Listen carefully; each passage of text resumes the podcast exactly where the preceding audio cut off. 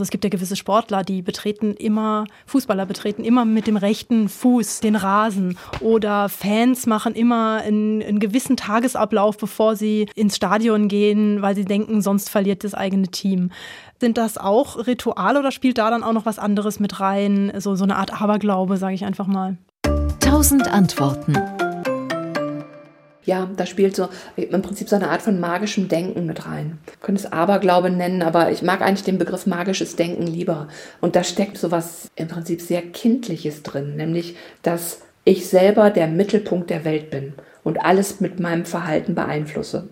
Und wenn ich morgens beim Bäcker nicht mein Rosinenbrötchen mit dem Schokoüberguss gekriegt habe, weil das gerade heute aus war, ähm, dann ist vollkommen klar, dass am Nachmittag im Stadion meine Mannschaft nicht gewinnen kann.